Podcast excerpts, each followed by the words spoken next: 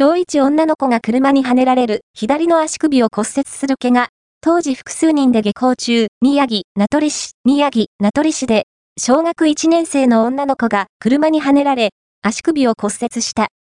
29日午後3時頃、名取市の交差点で、信号機のある横断歩道を歩いて渡っていた、小学1年生の女の子が乗用車にはねられ、左の足首を骨折する怪我をした。警察は、乗用車を運転していた丸川末容疑者74を過失運転致傷の現行犯で逮捕した。